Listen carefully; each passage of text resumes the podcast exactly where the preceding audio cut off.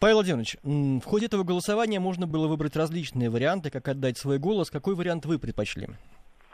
Я предпочел проголосовать э, на второй день после начала голосования. Соответственно, это у нас было 26 числа, в пятницу. Мы проголосовали с супругой в школе, которая рядом с домом, где учились наши детки. Вот. И, в принципе, ну вот посмотрели, как все. Я с учетом того, что объект, здесь так можно назвать школу, знаю, мы посмотрели, как что проходит, зашли в школе, так сказать, знаем где что. Вот, проголосовали, мне кажется, достаточно так удачно. Нам выдали все эти меры предосторожности санитарные и, в общем, проголосовали, на мой взгляд, нормально. При этом люди были, да, потому что первоначально опасались, что первые дни вообще никого не будет. Нет, граждане шли, голосовали, народу было немного, но, по-моему, все достаточно неплохо. Вот. Я интересовался, как в других, естественно, проходят и городах, и в других там объектах, если так можно сказать. Вот, в принципе, каких-то вот таких замечаний нет.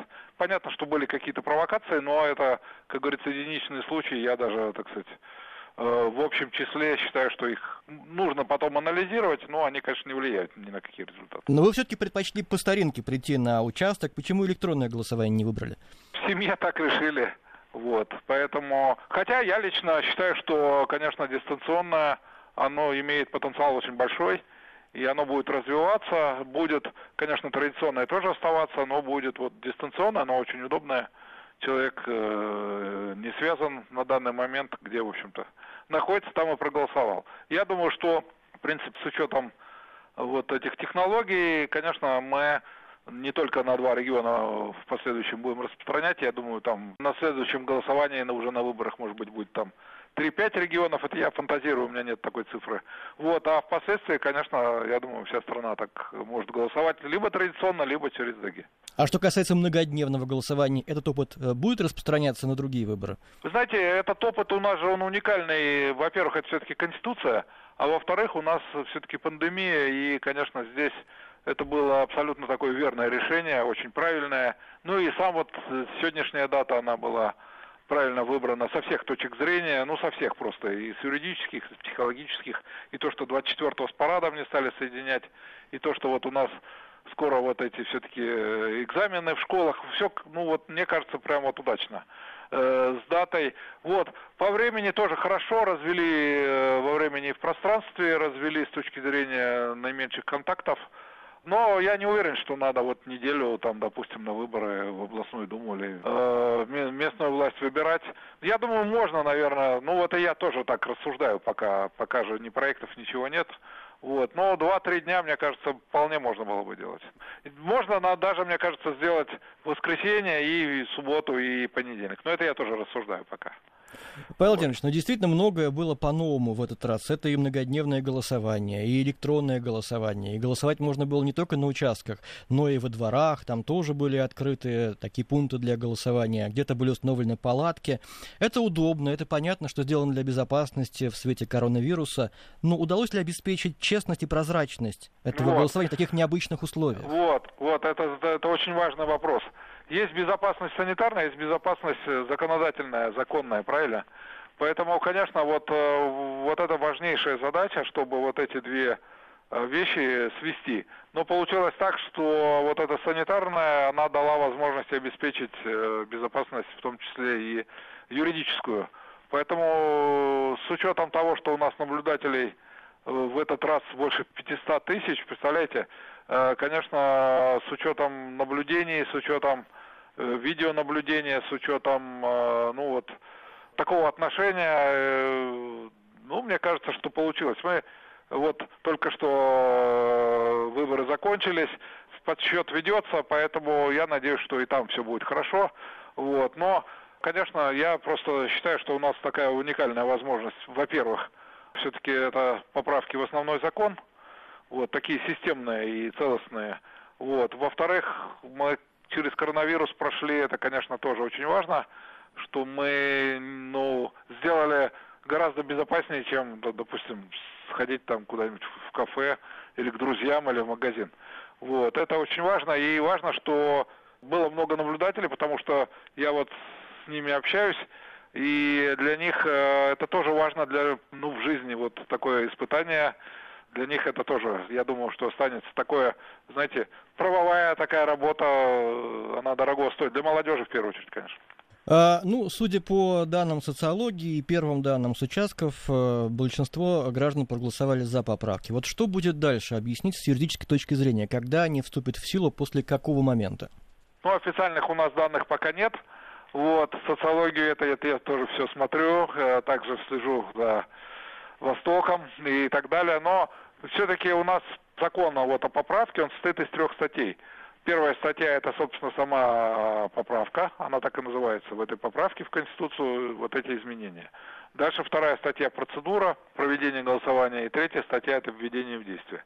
Теперь, что касается процедуры, после подведения итогов голосования – Э, если э, голосование положительное, подводятся эти итоги.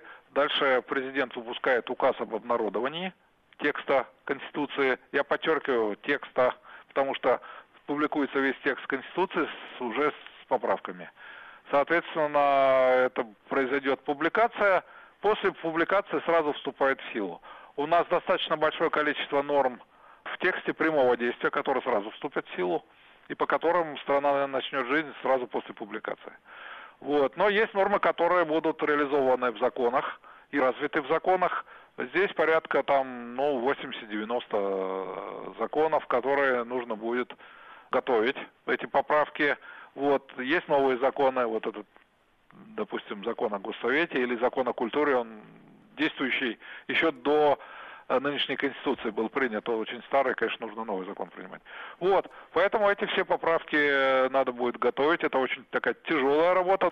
Конечно, это уже поправки в Конституцию. Это точка роста как для нормативных актов, так и для, конечно, ну, для социальной защиты граждан, для суверенитета и так далее, и так далее. Ну, то есть то, за что мы, в общем-то, призывали голосовать. Да.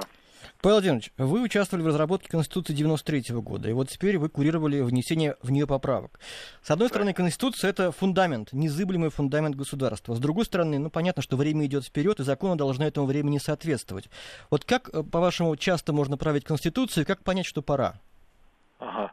Ну, вот это очень важный вопрос, он скорее философского э, смысления. И, знаете, в 93 году я все-таки был э, достаточно молодой человек, я работал в Минюсте и помогал старшим товарищам. Сейчас получилось, что вот я как бы уже и сам старший товарищ, и мы с коллегами, и кто и помладше, э, кто и постарше тоже работаем. И, конечно, вспоминая, и есть такая возможность анализировать, все-таки у нас тогда не было вот возможностей экономических, вот говорить об индексации, допустим, там пенсий или социальных пособий. Просто в то время, если кто-то помнит, даже во время пенсии-то не платились. Вот, а, поэтому говорить об этом, ну, просто не приходилось. Говорить о суверенитете, и причем вот так достаточно четко и однозначно говорить о приоритете Конституции над всеми международными актами, говорить о том, что там нельзя даже вести переговоры о передаче территории, ну, тоже тогда это было просто невозможно. Вот. Много у нас поправок по механизму государственного управления. Тогда у нас опыта не было, а сейчас этот опыт есть, и чтобы избежать каких-то возможных кризисов, механизм предлагается вот этот.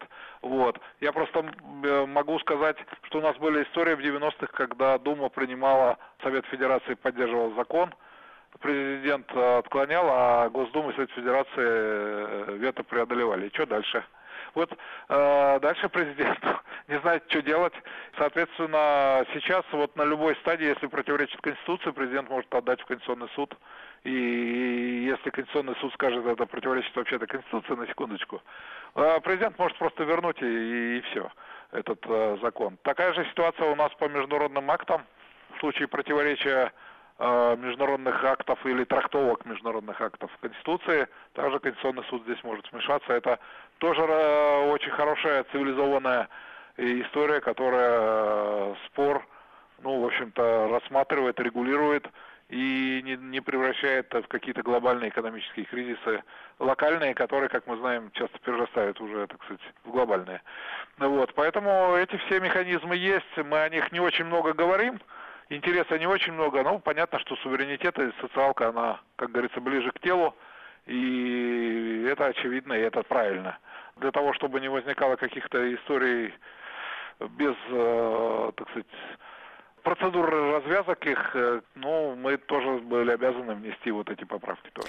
А почему для некоторых норм недостаточно их простого закрепления в обычном федеральном законе? И требуется такая сложная процедура, как внесение поправок в Конституцию? Ну, вот у нас ежегодная индексация, допустим, тех же пенсий, она у нас была в федеральных законах. Но также были истории, когда при принятии федерального бюджета нам правительство говорило, что вот в этот раз мы не будем их индексировать, потому что деньги пойдут туда-то. Вот, тоже на какие-то, видимо, правильные вещи.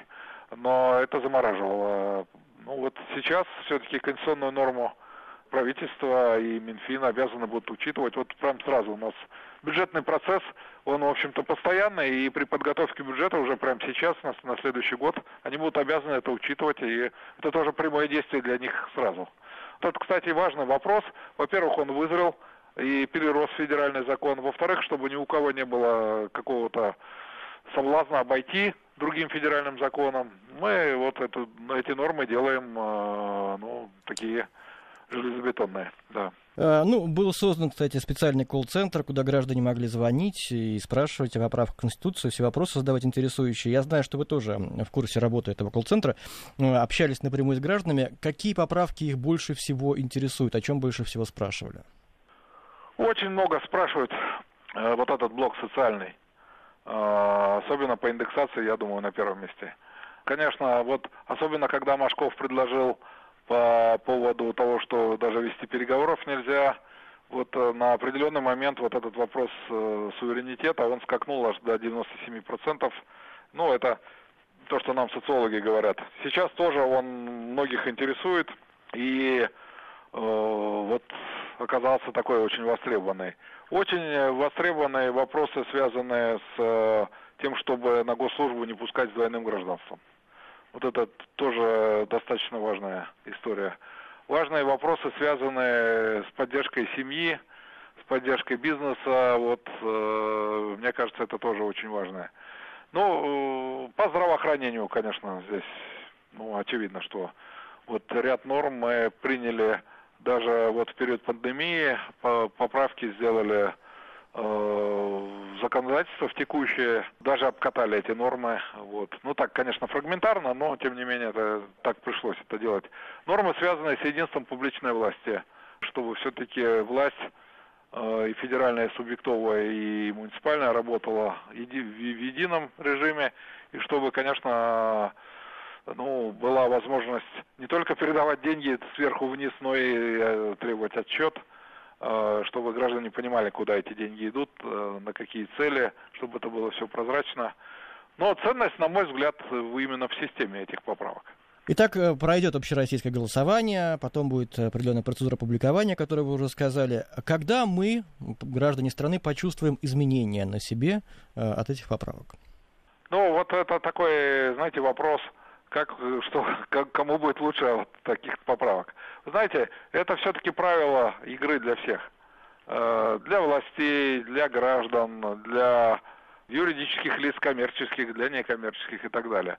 Поэтому, конечно, ну, есть те, кто нуждается вот, э, в пенсиях, э, в социальных выплатах, конечно, они это сразу заработают, они почувствуют. Э, то, что НКО такой импульс – будет придан, мне кажется, тоже это все почувствуют. Но я думаю, что, э, знаете, это совершенствуется механизм и дается возможность для нашего развития.